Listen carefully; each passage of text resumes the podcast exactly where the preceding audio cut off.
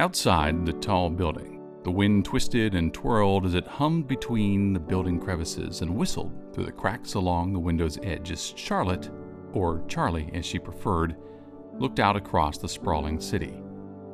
Bright lights streamed away as far as she could see, adding their dim hue to the chilly night scene spread before her.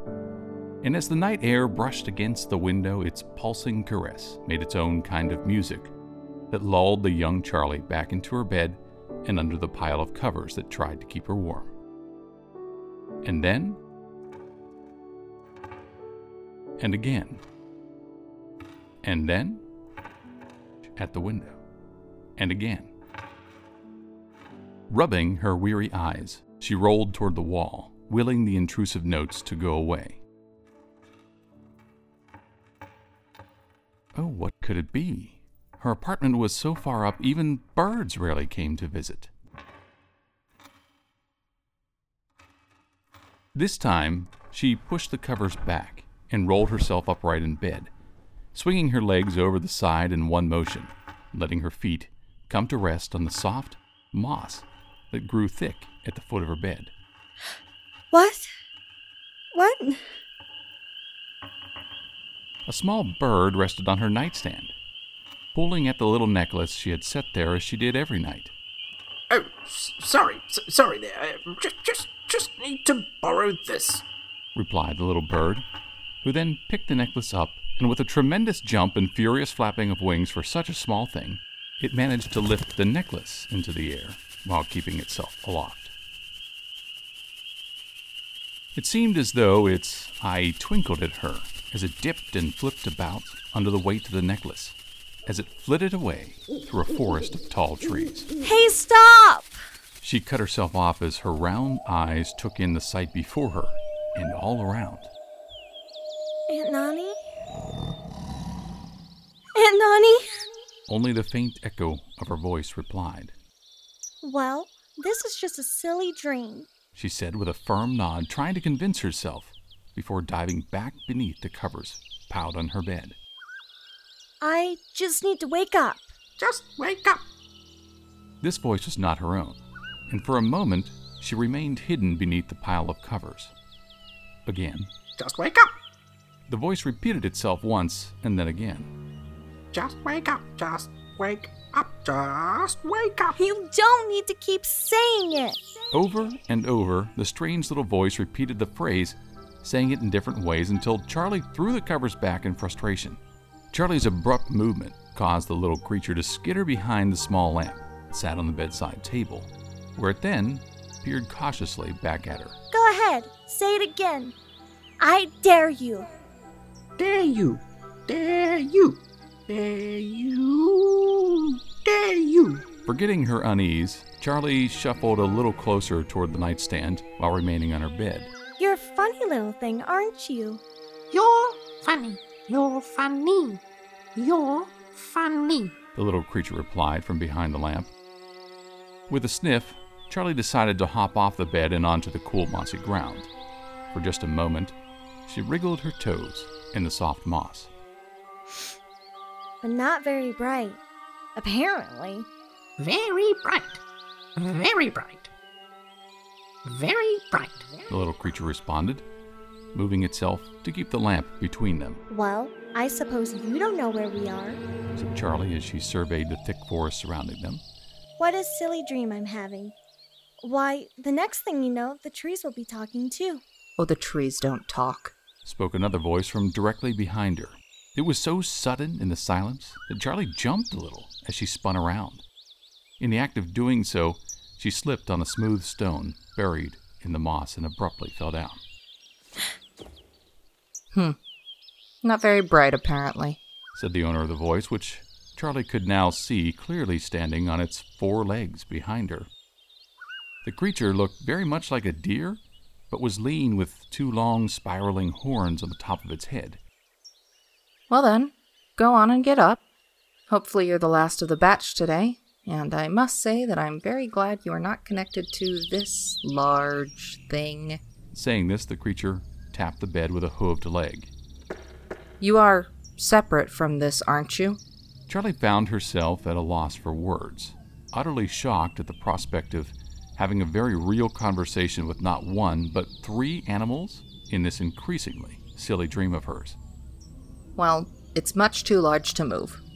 If you have need of your shell, you'll just have to come back for it. We can't be sitting out here all night long after all. And with that, the creature walked gracefully around the bed, passing Charlie as it headed down what appeared to be a faint path of moss that stretched deep into the wood. You can't just leave me! Charlie was a bit surprised by the emotion in her voice. All of this just seemed too real for a silly old dream. If you follow me, I won't be leaving you at all. If you decided to just sit there, well, I suppose you'll be on your own. replied the creature as it continued its slow plodding along the path into the forest without looking back. Why are you all so mean? muttered Charlie. But having no other choice, she picked herself off the ground, straightened the nightgown she had been wearing, and followed barefooted along the mossy trail. Just behind her followed a small little brown creature that looked very much like a chipmunk. As she turned her gaze to it, the creature looked up and offered Very bright. in reply before skittering into a clump of ferns along the path, where telltale rustling hinted at its whereabouts.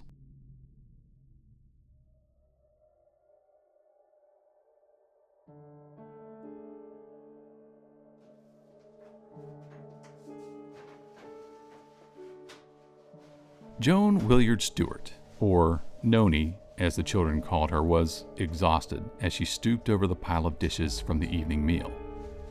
The small two bedroom loft was stifling, even in the autumn chill, with the lack of functioning windows and poor air circulation in the building.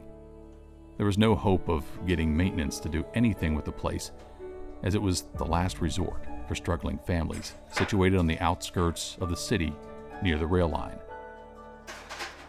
But she couldn't stop now. There were just a few minutes left before she would need to head down the hallway to the elevator to catch the train for the late cleaning shift in the city. She was happy for steady work, which was more than many could say in these lean times, or at least that's what she kept telling herself. Someday we'll get out of here. She whispered to no one in particular. At least Cassandra had been accepted into the boarding school for the arts and been awarded enough financing to stay on campus. She fervently wished there could have been another way to keep the girls together, but she just couldn't afford to care for them both, and this was too good an opportunity to pass up. But Charlotte would never forgive her. It was just she and Charlotte now, and Charlotte was entering the sixth grade. She was normally a sweet and active little girl, but once the semester started and her sister left, she closed herself off. Now, all that Joan got out of her was an angry frown. Janet, what would you do?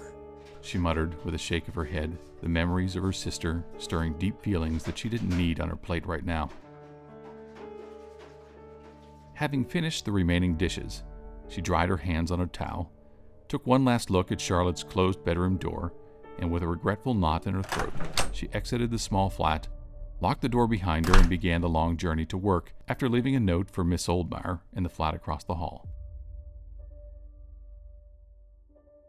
Stooping unnoticed near the maintenance closet down an adjoining hall, the chief maintenance technician fumbled through his tool bag before withdrawing the needle nose pliers. The blue rubber on the handle was nearly worn through, looking much like he felt. Keeping this old building working was fighting a losing battle. The super invested next to nothing in improvements, and it was all that Brian could do to keep the building up to code, especially with his maintenance team cut in half. The work wasn't glamorous, but it was steady. The people that found themselves here were generally of two types the unlucky and the unsavory. Differentiating between the two wasn't always as straightforward as it should be, but here on the 43rd floor were a number of families, which is why he spent as much time as he could spare here. While he had no children of his own, surprisingly, he found the sound of kids around to be reassuring. With a final twist, he finished his work and offered a brief prayer that this patchwork would hold for a few more weeks. Then he lifted his tool bag, closed and locked the door, and made his way to the set of elevators just as they were closing. Joan going back to work, I'll bet. he mused aloud before clicking the down button on the console. That one was just unlucky.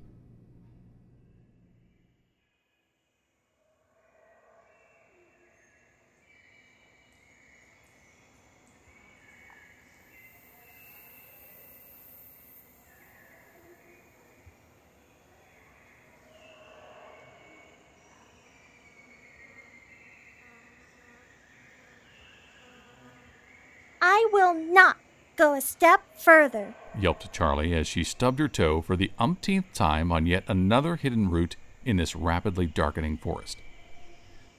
Great trees rose steeply on every side, creating a lofty canopy that entirely closed off what should have been the night sky. At the pronouncement, the agile creature that looked very much like an antelope paused before turning its head back to look at her with one great brown eye. You are free to do as you wish, but I would caution you that soft skins like you do not fare well in these woods at night. So you say, but I don't see anyone besides you and me, and Charlie paused, noticing that the little bird that had stolen her necklace was settled on the top of a large and looping root and engaging in something of a tug of war with a small chipmunk. hey there, give that back before you break it. Hey there. Hey there. Chittered the chipmunk as it tugged away at the silvery necklace. With its beak firmly clamped onto the other end of the necklace, the little yellow bird nevertheless managed to reply. I. I found it first. Well, neither of you can have it. Insisted Charlie as she quickly stepped up to the pair and snagged the locket that was dangling about in the center of their tug of war. For a moment, both little creatures held on tightly, but apparently saw the danger of doing so and let her retrieve her necklace, which Charlie immediately shoved into the pocket of her nightgown. Now look what you've done, Mift. Very bright, very bright. Yes, well, I hope you're happy. After a long stare, the larger creature turned its head back around and continued, plodding its way through the forest without another word. I'm not going anywhere. Pouted Charlie as she sat herself down in the middle of the path, arms and legs crossed. I just need to wake up from this silly, silly dream. Very well. I would recommend that you not leave the path, but you seem to know what you are doing. Come along, you two. She doesn't need our help. With a titter and a chitter, the pair looked back at her for a moment before alternately springing and fluttering ahead until all three were out of sight. As the sound of their passage drifted away, a heavy hush fell over the forest, which seemed to grow even darker without the presence of the other creatures. And there, in the darkening wood, sat Charlie, alone once again as tears welled at the corners of her eyes.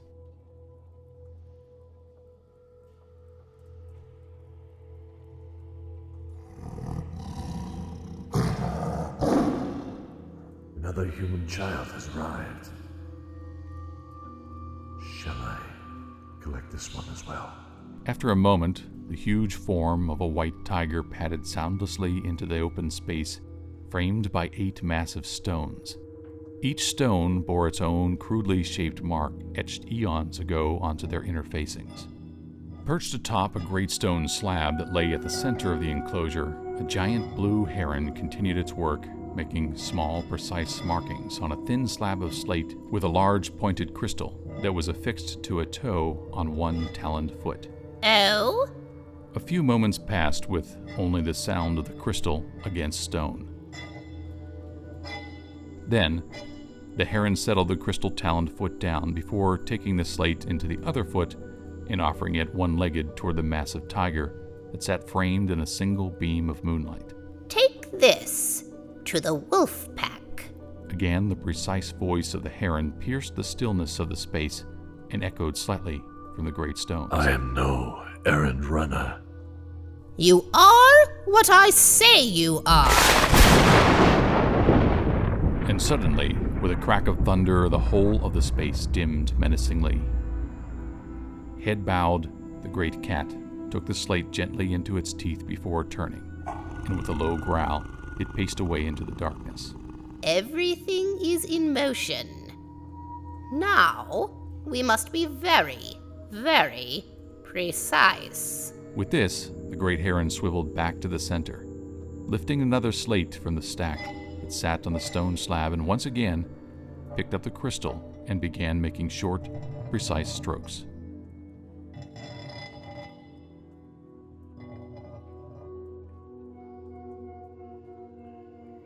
Just wake up. Just wake up. Just wake up. Mift, the little chipmunk like creature, was now hopping frantically from root to root in front of the slowly plodding antelope. I told you already that I will not put up with another spoiled, self absorbed human child. Very bright. Very bright. Very bright. And why is it that you've suddenly taken an interest in human speak? But the larger creature drew to a pause, turning around in the middle of the path. If you insist, take your brother back with you and try to bring her along. I must go ahead, so do not be long. Meet me at the Great Stump before high time, no matter what. Just wake up. Just wake up. The smaller creature replied happily before bounding up the side of one of the trees and leaping at the small yellow finch. Hey, there, hey, you careful. You nearly ruffled my feathers, Mift. Yelped the finch as it dashed up into the air just in time. Just wake up. Just wake up. Mift responded as it bounded down the tree and back along the mossy trail. Oh, Mift, what are you getting us into now? Twittered the bird before flitting off after the other. Before long, the pair found their way back along the trail to the spot where they had left the young human girl, but to their dismay, she was nowhere to be seen. Quickly sniffing about the impression she had left on the ground, the small chipmunk bounced this way and that before leaping off the trail, presumably following a set of tracks it had found.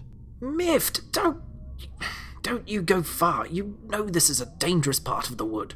Mift, I say, come back here before you get yourself into serious trouble. But the small creature had already bounded well out of sight. Oh, bother. Oh, bother. And she took the key with her, too. Adeline will not be pleased. Not pleased one bit. He noted while dipping and diving in the direction his young companion had just gone.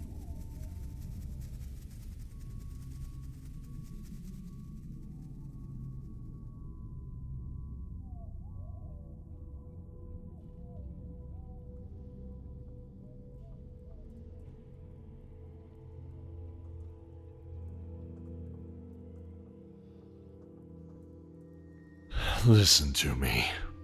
State is voting to cut back housing benefits again. We can't wait for that. This isn't a charity we're running, it's a business. Inform the residents. They pay or they leave. It's that simple. The deep voice rolled from across the heavy wooden desk in tones of near boredom.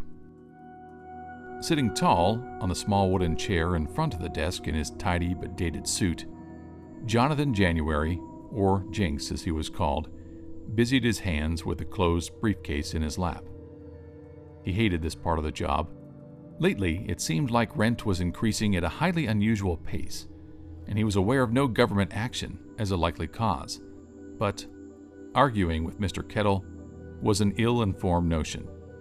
The man was not only large and prone to violence, but he owned everything in the eastern flats of the city, including the police. Uh, yes, sir. Will that be all, sir? Where are my manners, Jinx? How are the kids these days? Sorry, in school by now, aren't they? Hmm. Well, a- actually. Of course they are. And you're a busy fellow. Oh, I saw your wife the other day out shopping. Must be doing well over at the agency, huh, Jinx? Jinx shuddered inside.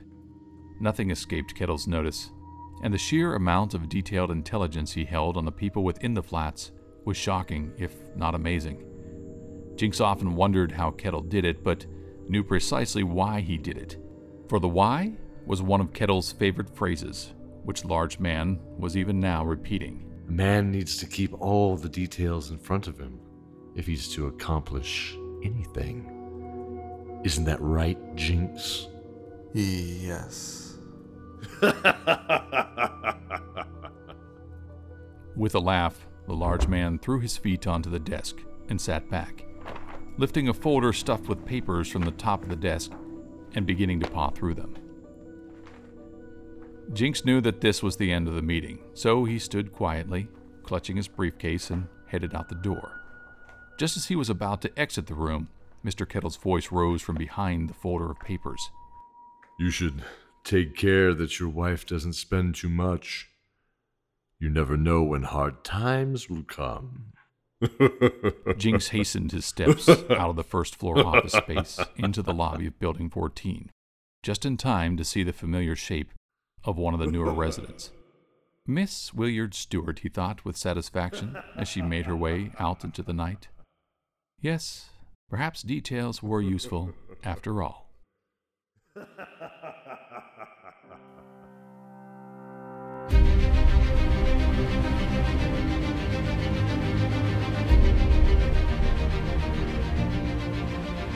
The part of Charlie is voiced by Jolene Fresquez from Dice Tower Theater. Salazar the Yellow Finch is voiced by Brad Zimmerman from The Gigantic Adventures of Jeff and Simon. Mift the Chipmunk is also voiced by Brad Zimmerman from The Gigantic Adventures of Jeff and Simon. Adeline the Antelope is voiced by Alexandria Young Ray from Pomegranates and Pitchforks. Marvelous the White Tiger is voiced by Mike Atchley from Dice Tower Theater. Millicent the Great Blue Heron is voiced by Carrie Coelho from Elderberry Tales. Joan Williard Stewart, Charlie's aunt, is voiced by Nikki Richardson from Top of the Round.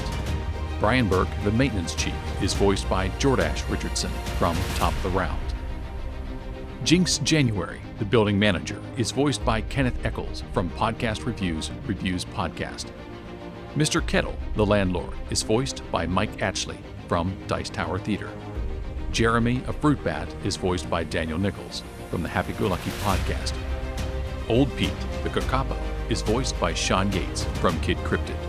Crafton, the Kea, is voiced by Kenny from A Necessary Evil. Ferris, the Wolf, is voiced by Carrie Coelho from Elderberry Tales. Miss Fillmore, the child services worker, is voiced by Alexandria Young Ray from Pomegranates and Pitchforks. Miss Oldmeyer, the caregiver, is voiced by Bob from the Drive With Us podcast. Rupert Kersman is voiced by Jordash Richardson from Top of the Round. The Stone Lieutenant is voiced by Nikki Richardson from Top of the Round.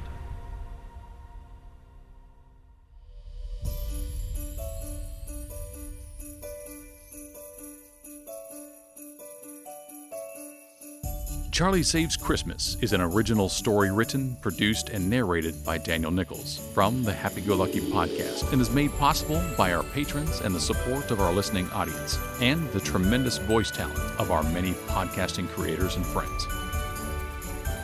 Please join us in applauding the tremendous talent of these wonderful friends and creators, and be sure to discover a whole new range of fantastic content as you explore each of their podcasts and creative endeavors.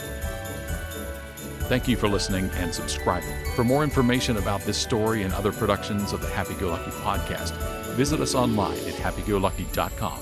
Lucky is spelled L U K K Y. From all of us at the Happy Go Lucky podcast, we wish you a very Merry Christmas and a wonderful holiday season.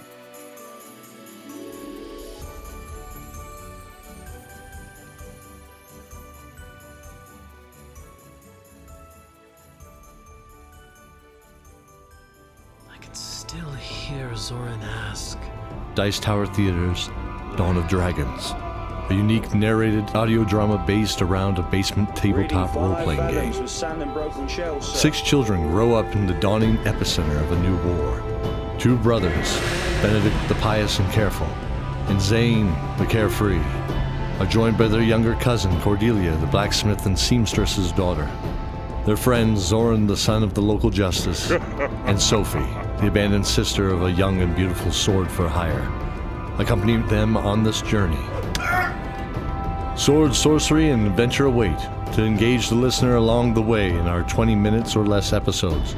We hope you enjoy Dice Tower Theater's Dawn of Dragons, a proud member of the family friendly Potagon Go network.